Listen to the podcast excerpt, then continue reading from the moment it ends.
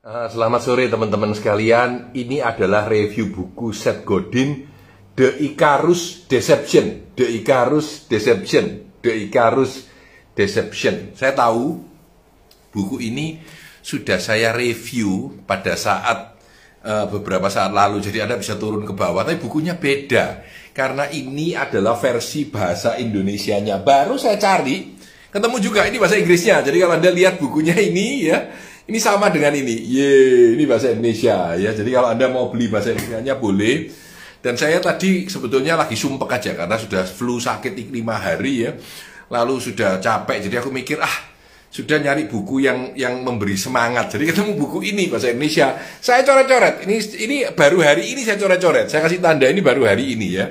Untuk tujuan utamanya memberi semangat kepada saya diri saya sendiri. Sekalian mungkin saya sharing memberi semangat kepada Anda ya. Berapa lama lagi Anda akan menunggu? Judul awalnya ya. Mereka menyuruh Anda menulis resume dengan rapi, menyobek karcis, menyesuaikan diri, dan mengikuti instruksi. Mereka menuntut Anda melepaskan harga diri dan berhenti mengejar mimpi. Mereka menjanjikan barang berharga, harta, dan mungkin kekayaan Asalkan Anda menjilat dan menjadi bagian dari sistem. Asalkan Anda patuh menjalankan perintah dan menyesuaikan diri. Mereka memberi Anda pinjaman, brankas pribadi, dan tayangan TV realitas. Mereka menjual anak-anak Anda juga. Ya, semuanya ditukarkan dengan apa yang akan terjadi nanti ketika tiba waktunya. Sekaranglah waktunya. Anda bukanlah karier Anda. Nah, buku ini bilang, anda adalah artis bahasanya dia adalah Anda adalah artis yang harus Anda ciptakan adalah seni atau art. Jadi buku ini menarik. Dia bilang tentang ini buku ini awalnya namanya Icarus ya, Icarus Deception. Jadi dia bilang bahwa Icarus ini cerita mundurnya ya. Icarus itu adalah seseorang yang yang di zaman Yunani ya, di zaman Yunani dia itu uh, bersama dengan Daedalus, bersama dengan Daedalus bapaknya ya dibuatkan sayap karena bapaknya dengan Ikarus ini ditaruh di sebuah pulau dibuatkan sayap dan dibilangi sama ayahnya janganlah terbang terlalu tinggi. Karena kalau kamu terbang terlalu tinggi apa namanya lilin yang ada di sayapmu akan leleh dan kamu akan jatuh dan mati. Dan yang menarik sebenarnya ceritanya adalah uh, Ikarus ini terbang terlalu tinggi dan leleh dan mati. Tetapi semua orang bilang kalau gitu kamu jangan terbang terlalu tinggi. Tapi sebenarnya yang tidak pernah dikatakan orang kata Seth Godin Sebenarnya bapaknya menasihatkan kamu jangan terbang terlalu rendah. Karena kalau terbang terlalu rendah, kamu merasa dirimu aman, padahal itu jauh lebih berbahaya. Jadi dia bilang, ya, dia bilang bahwa kamu harus berani justru terbang lebih tinggi, ya. Dia bilang ini tipu daya Icarus, the Icarus deception. Dia bilang jalan yang terbentang di hadapan kita bukanlah kebodohan yang nekat ataupun ketaatan yang buta. Tidak, jalan yang digelar bagi kita adalah jalan untuk menjadi manusia seutuhnya, menciptakan karya seni dan membumbung lebih tinggi. Tragisnya, selama ini kita diarahkan untuk percaya bahwa kita semestinya terbang rendah saja. Teman-teman sekalian, buku ini saya ingat dulu waktu saya lagi lagi down saya baca untuk menyemangati saya. Karena itu tadi saya merasa aduh capek. Kerjaannya banyak banget ya. Badan nggak sehat sudah lima hari flu. Besok masih seminar lagi. Aduh saya baca sesuatu yang menyemangati diri saya sendiri. Dan ini saya sharekan dengan teman-teman sekalian. Seni itu menakutkan dia bilang. Seni bukan lukisan. Seni bukanlah sesuatu yang Anda pamerkan di dinding-dinding Anda. Apabila Anda telah memutuskan Anda bukan seniman, sebaiknya renungkan kembali Kenapa Anda mengambil keputusan itu? Dan apa yang dibutuhkan untuk membatalkan keputusan itu dan menjadi seniman kembali? Ya. Seni mungkin menyeramkan bagi Anda. Seni mungkin akan membuat Anda gagal. Ya. Tapi seni adalah jati diri kita, peran terbesar kita, dan kebutuhan hakiki kita.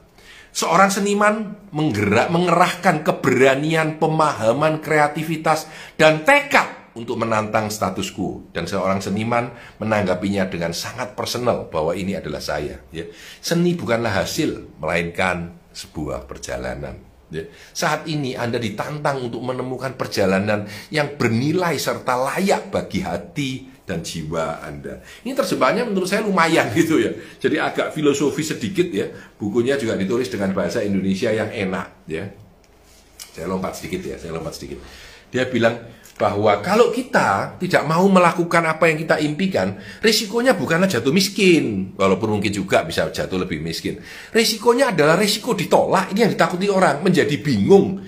Seni menuntut seniman untuk tidak terlalu peduli sama orang lain, ya, tetapi cukup peduli untuk melakukan sesuatu. Ya, kadang-kadang dia tahu bahwa sesuatu itu tidak ada gunanya dan tidak menghasilkan uang. Ya. Hari ini di hadapan revolusi terbesar di zaman ini, kita semua sebenarnya adalah seniman. Atau setidaknya kita dibebaskan untuk menjadi seniman. Satu-satunya penghalang buat kita melakukan seni adalah diri kita sendiri. Bos terburuk yang ada itu diri kita sendiri. Nah ini menulis, menarik. Tulisannya jebakan salah eja. Keren, jebakan salah eja. Maksudnya apa? Maksudnya gini, kalau saya menunjukkan sebuah brosur kampanye, artikel atau apa, atau produk baru, lalu mengandung salah eja, maka apa yang Anda katakan? Biasanya orang bilang, di paragraf kedua R-nya kurang gitu ya. Nah ini merepotkan, karena keput kepatuhan kita mengalahkan inspirasi. Sebenarnya nggak usah peduli salah eja itu tidak apa-apa. Yang penting apa sih? Yang penting kita menghasilkan karya seni. Yang penting kita membuat sesuatu itu menjadi inspiratif. Bahwa itu kadang-kadang salah eja, nggak apa-apa gitu, nggak apa-apa. Jangan terlalu peduli dia bilang itu ya. Garis pembatas itu kadang-kadang tidak terlihat. Orang bilang, aku ini seniman. Tidak ada masalah kalau aku terluka atau berkomitmen atau gagal Aku bahkan mungkin bisa menggemparkan dunia. Sisi lain mengatakan, ya, dia bilang bahwa kita ini diasah dan dibantu untuk tahu caranya ke mana, berikutnya melakukan apa, ya. Tetapi itu akan membuat kita lebih sering bersembunyi, menciptakan karya seni, selalu terasa menjadi sesuatu target yang sulit diraih. Ya. Jadi kita harus mulai membayangkan garis pemisah mana sebenarnya di dalam benak kita. Karena garis pemisah itu tidak membuat kita nyaman, tetapi kita harus memberani mengambil langkah pertama untuk melewati garis pemisah itu. Ini lompat, dia bilang uh, tentang mitos, propaganda, dan kami wasa. Nanti saya bicara tentang kami wasa. Ya, saya suka dengan tulisan kami wasa ini ya. Dia bilang, mengapa kita terus bercerita tentang Hercules, Thor, Abraham Lincoln, Pandewa, Musa, Soekarno, hingga hari ini. Nah ini jelas terjemahannya nggak ada Soekarno ini aslinya ya, tapi dia pakai diterjemahkan sudah dengan uh, irama bahasa Indonesia, cukup bagus ya. Mitos sama sekali bukan isapan jempol. Mitos adalah cermin, jalur untuk ditapai dan perintang yang harus dilewati. Bagian terlupakan dari kisah asli Ikarus adalah azimat yang sangat kuat mengingatkan kita tidak merendahkan diri sendiri dan menghargai kesempatan yang terbentang di depan kita walaupun mungkin kita akan gagal. Ya. ini menarik menarik ya. Dia bilang bahwa mitos itu sebenarnya adalah cermin buat kita gitu ya jadi ada ada tantangan-tantangan yang mengatakan jangan cari masalah, turutilah kata atasan Anda, berusahalah diterima, kerjasamalah untuk melakukan pekerjaan, hiduplah yang mapan, ajari anak Anda dengan patuh, jangan terlalu menonjol sehingga tidak akan ditembak orang, dibidik ya. Percayalah sistem itu menjaga Anda, jangan terbang terlalu dekat dengan matahari, tapi semua itu sebenarnya adalah propaganda yang seharusnya Anda lewati dan Anda lupakan Ya. Nah, buku ini cerita tentang kata yang disebut dengan kamiwaza, K A M I W A Z A, K A M I W A Z A. Kamiwaza dalam bahasa Jepang, kamiwaza adalah sebuah kata yang susah untuk diterjemahkan. Tapi dia bilang kamiwasa yang paling dekat itu mungkin terjemahannya adalah serupa dengan dewa. Waduh, serupa dengan dewa yang artinya kita menanggalkan keraguan dan kelicikan kita dan yang tersisa hanyalah kami wasa. Kami wasa itu eh, kalau saya bayangkan adalah seorang yang berjalan dengan acuh tak acuh seorang yang hidup dengan jalan. Kalau dalam kartu tarot mungkin the full itu kami wasa ya. Jadi dia cuma bawa barang kecil bawa anjingnya lalu dia jalan dan dia melupakan semua yang lain. Itu adalah kami wasa ya. Dia bilang ada segelintir orang berbakat yang bertekad menjalani hidupnya sendiri menurut saya Orwell tidak egois saya merasa dia menyampaikan sesuatu dan dia mengatakan dengan benar ada pelajaran yang bisa ditarik dari kesombongan Ikarus. Dari hasratnya yang tidak sabaran untuk terbang tinggi tanpa memahami dampak tindakannya. Dan kalau Ikarus itu berbahaya, maka mungkin terbang terlalu rendah pun mempunyai risiko yang sama atau bahkan lebih buruk lagi. Dan ini bagian keempat, ya dia bilang tentang rasa malu, rentan, dan terpapar. dan terpapar. Ini ini cerita ini lucu. Jadi intinya dia bilang bahwa Superman itu takut sama Kryptonite ya. Tapi sebenarnya justru Kryptonite yang membuat Superman itu manusiawi.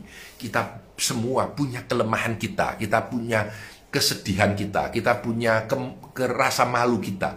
Tapi justru itu membuat kita lebih manusiawi dan lebih mau untuk berjuang dengan lebih keras lagi ya.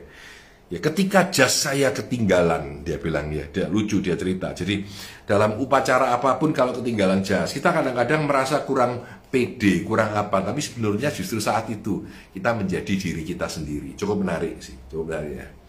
Jadi uh, ini adalah buku yang memberikan semangat buat kita bertarung dan bergolak di zaman yang sangat tidak uh, pasti ini. Nah ini ini saya ingin membaca yang lain ya. Mata kita tak pernah bohong, tapi otak kita bisa saja berbohong setiap saat. Cara pandang kita terhadap dunia berubah dan mengubah apa yang kita lihat dan menafsirkan berdasarkan diri mata kita sendiri. Kita buta terhadap ketidakmampuan kita untuk melihat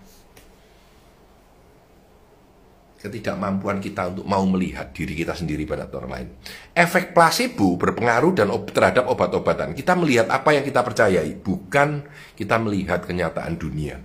Jarang kita memandang dunia sebagaimana apa adanya. Nyaris setiap saat kita sibuk menggolong-golongkan, menilai, mengabaikan hal-hal yang tidak bisa kita terima, kita hilangkan. Kita tidak melihat peluang, kita gagal melihat luka. Dan yang terpenting kita enggan melihat bahaya dari tidak berbuat apa-apa. Saya ulangi, dan yang terpenting kita enggan melihat bahaya dari tidak berbuat apa-apa. Kalau Anda tidak bisa melihat, Anda tidak akan pernah berhasil menciptakan rasa seni. Keren, karya seni, karya seni. Ya. Buku ini sebenarnya adalah buku motivasi dengan gayanya uh, Seth Godin yang cukup unik ya dan nyeleneh. Cukup panjang untuk bukunya Seth Godin. Biasanya buku dia pendek-pendek sekali ya. Oke, saya tutup dengan tulisan yang terakhir. Mulailah perjalanan sebelum Anda melihat akhirnya. Sudah, jangan mikirin dulu nanti sampai ke mana. Apalagi di masa pandemi ini. Apalagi di masa digital ini. Sudah, jangan terlalu melihat di ujung sana itu kayak apa. Jalan aja dulu, jalan aja dulu ya. Sangat mungkin tak akan ada tepuk tangan meriah di akhir perjalanan Anda. Itu tidak masalah. Setidaknya anda telah hidup dengan hidup. Ya, menarik ya. Nah, terima kasih. ya, kita hidup. Nah, ini menarik. Dia bilang tentang internet ya, sebetulnya tentang dunia internet ya. Kita hidup dalam masa hidup pertama di mana satu miliar orang terhubung satu sama lain. Ketika karya Anda dinilai berdasarkan apa yang Anda lakukan dan bukan siapa diri Anda. Dan ketika kepercayaan akses pada modal serta kekuasaan dikerdilkan oleh satu pertanyaan sederhana. Mengapa saya harus peduli pada karya Anda? Mengapa saya harus peduli pada karya Anda?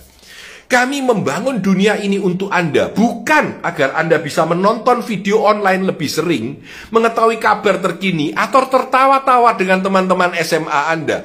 Kami membangun agar Anda dapat melakukan yang Anda mampu tanpa permohonan maaf ataupun alasan. Pergilah. Menarik ya? Gila, menarik. Saya, saya suka dengan buku ini, mungkin salah satu buku The Icarus Deception karya Seth Godin ya The Icarus Deception karya Seth Godin ini adalah versi terjemahan bahasa Indonesia yang mungkin di Gramedia masih ada saya kira ya. Dari buku asli. Ini yang sudah saya review di bawah. Saya nggak tahu lupa reviewnya apa sih ya.